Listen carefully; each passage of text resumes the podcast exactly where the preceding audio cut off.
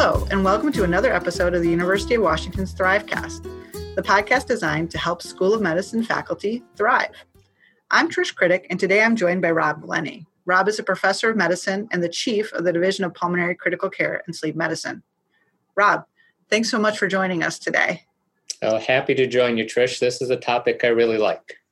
And the topic is, as hopefully people know because they've tuned in, um, thinking about an academic development plan and that strategy for success as an academic physician. Um, we're building on a talk that Rob's given at a variety of workshops, and I thought it would be great to have a conversation with you a little bit more about the creation of this academic plan for the future. Um, and I'm going to have you kind of walk through the process that you recommend, but I'm going to start off by asking you I feel like when I've heard you talk about this, you always say this has to be an active process. So maybe you can reflect a little bit on what you mean by that and, and why that's so important. Yeah, yeah. So I'm going to differentiate active from passive in that I think faculty need to be engaged in their own career development. Um, they can't wait for opportunities just to passively come by and select from those. Um, or expect someone else in leadership to set their career development or pathway for them. They need to be actively involved, and that's what I mean by that. Okay, so let's say we already got the the folks who are listening. They're buying in. They're being yep. active. They're listening to the podcast, and what I've heard you talk through is is a process of kind of setting um, a plan for the future. And and before we walk through the steps, my the last question before we walk through those steps is for what time frame? Are we talking about a plan for next year? Are we talking about a plan for five years ten years? What what what's your advice to folks in terms of of their their mindset as they go about this? Yeah so in academic medicine we have careers that are about 30 to 40 years in in duration. And while i think we need to think about that entire trajectory 30 to 40 years is a long time. And I've been told by somebody that in academics, you change your career directions about three times, three to four times during that period. Uh, look at yourself from a fellowship director to an associate medical director to critical care, and now uh, a vice dean for faculty affairs. So I think breaking it down into 10 year increments is a reasonable place to start. Uh, and then breaking that down further into bite sized pieces. And we can talk about it as we go through the process of doing this. Um, but I think a 10 year plan is a reasonable time horizon. Um, and then with some strategies to break it down into smaller pieces. Okay.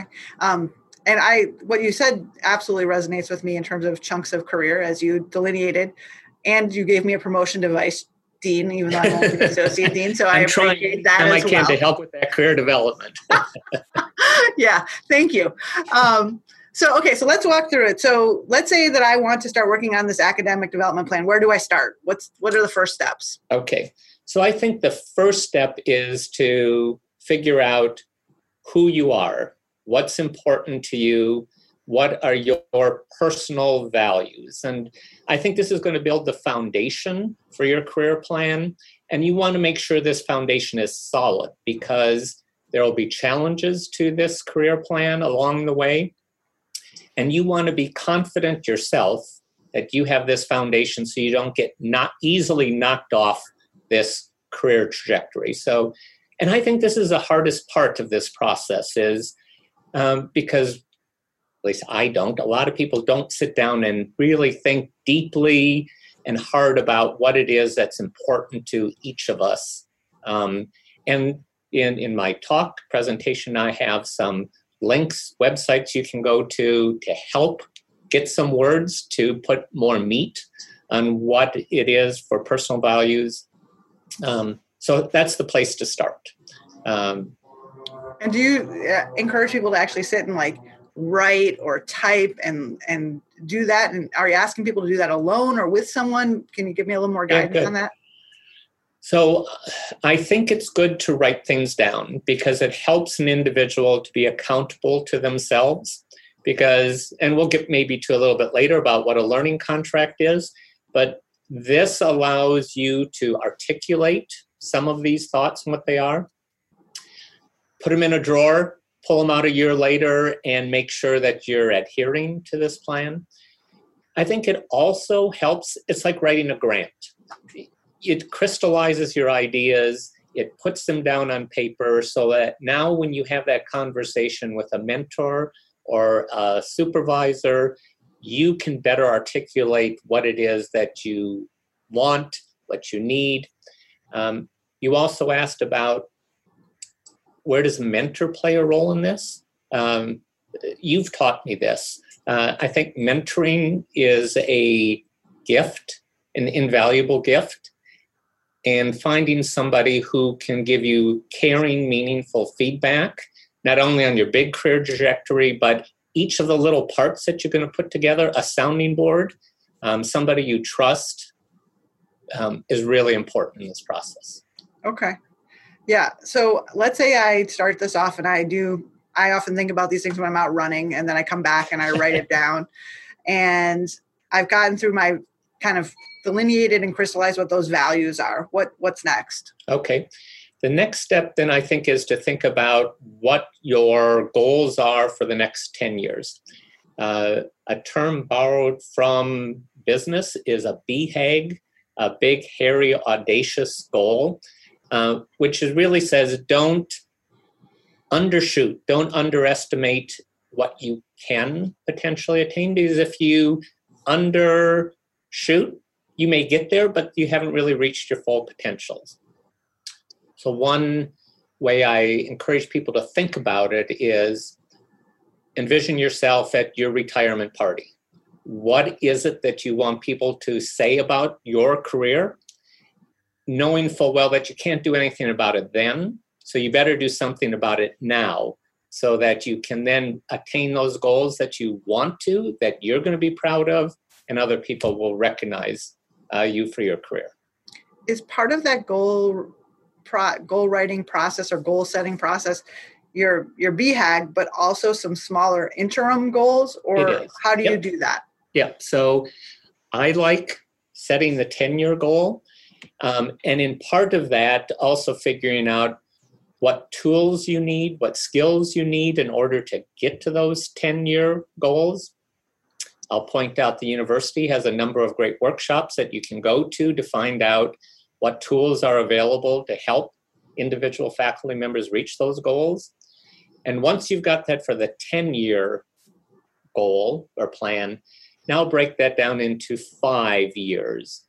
Go through that same process again with your uh, writing down what it is that you need, where you want to be. Now break that down to three years, go through the same process, and eventually get it down to a one year goal. And again, that's one you're going to take out on an annual basis. You're going to set aside time, you're going to protect it on your calendar, and that's going to be time that you devote to yourself and your career. It's a selfish time, but really important.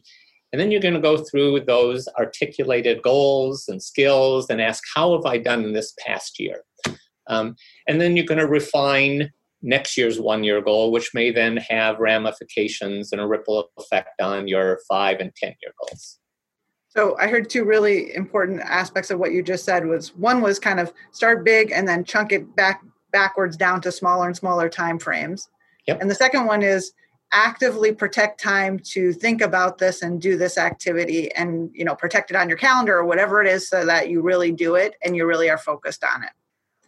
Um, earlier you alluded to this thing that I was going to ask you about, which is a learning contract. Yeah. So, um, what's a learning contract? Yeah. So I think a learning contract is largely what we've already been talking about. It's a, a contract with yourself that articulates what your goals and plans are, how you're going to get there, and set some very specific goals. I will uh, enroll in a faculty development course on this. I will take a course in this. I will do this. That gets you to your goals. And at the, again, you'll use that when you go to meetings with leadership, but you'll also use it for yourself um, on that yearly or annual re- review and renewal um, to hold yourself accountable, to see if you've done those things that you said you were going to do. And again, this comes back to if you really put the effort in up front and believe what you put in that learning contract, then you're going to adhere to it. If it's a superficial exercise that you really aren't engaged with, um, when you pull it out at a year, that's how much time you're going to put into it then as well too. So I think the bulk of this work comes up front. The maintenance is a little bit easier, but the maintenance is really important um, on a regular basis. I think that yeah, making that a practice seems like an important thing, and, and incorporating it into one's life as a practice. Um, we've talked a little bit. We've touched on mentors or sponsors or you know su- supervisors or folks that might be either helping you or, or you to whom you report.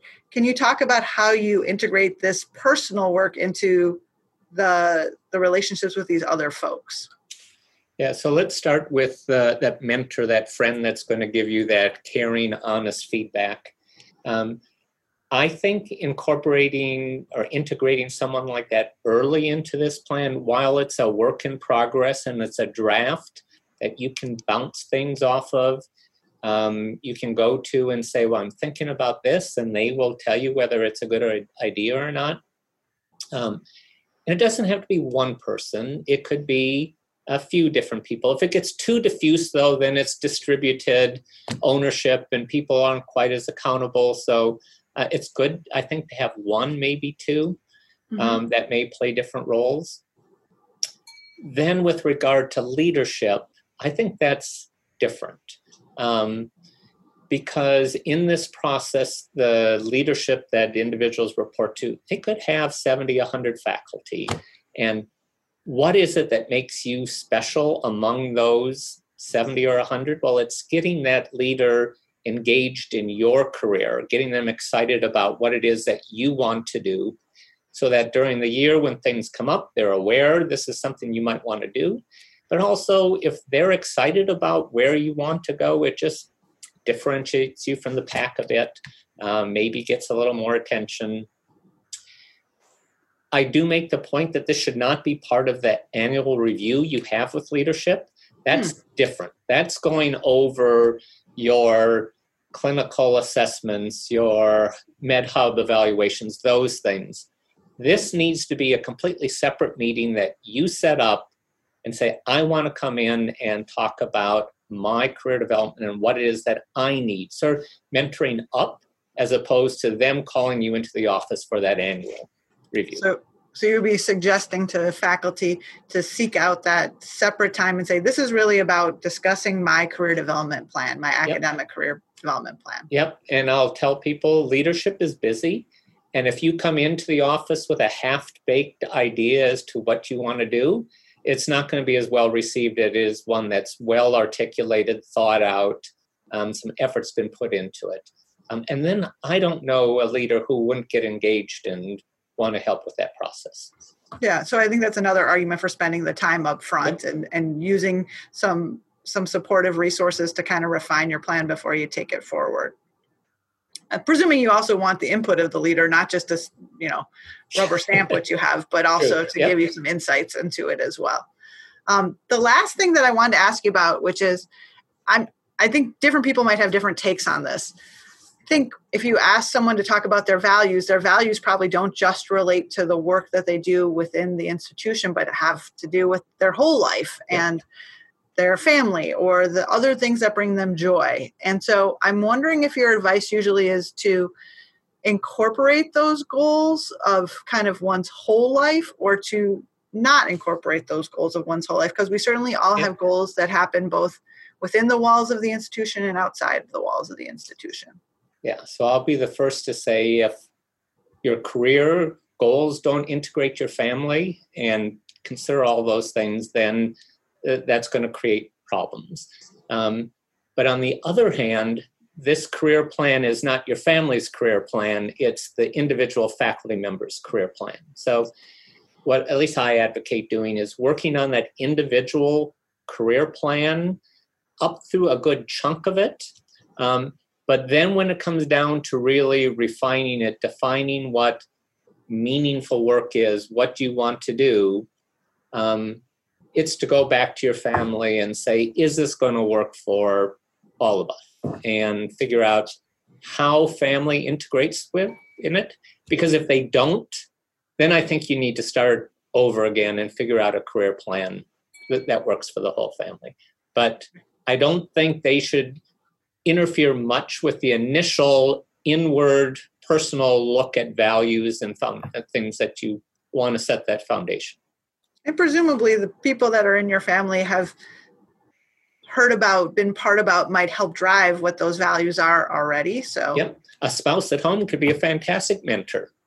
Yeah, um, I do think that that that tension is there for lots of us as we yep. try to figure out exactly where we're going next with our careers and with our lives. And so I think I like how there's some individual processing and then some collaborative processing, which seems really important. Um, anything else that you think are words of wisdom you want to tell folks as they think about kind of carving out this chunk of their time to invest in their own academic growth? No, I think would just be reiterating that put the time in up front and really think about it and then uh, use that strong foundation to build on things going forward. Uh, I think the hardest thing is that energy of activation and sitting down and doing it from the very beginning. And I'm going to tell the folks who are listening that if you took the time to listen to this podcast, you've taken the first step to finding the motivation to invest in that process. So good luck, and I hope you advance and, and try to do it. Um, thanks so much, Rob. I really appreciate the conversation. I'm sure the listeners will learn a lot from the discussion. And for all of you to listen to more episodes of Thrivecast, you can find them at Apple Podcasts, Spotify, or wherever you listen to your podcasts. You can also find them on the UW School of Medicine faculty website at faculty.uwmedicine.org. Thanks for listening and have a great day.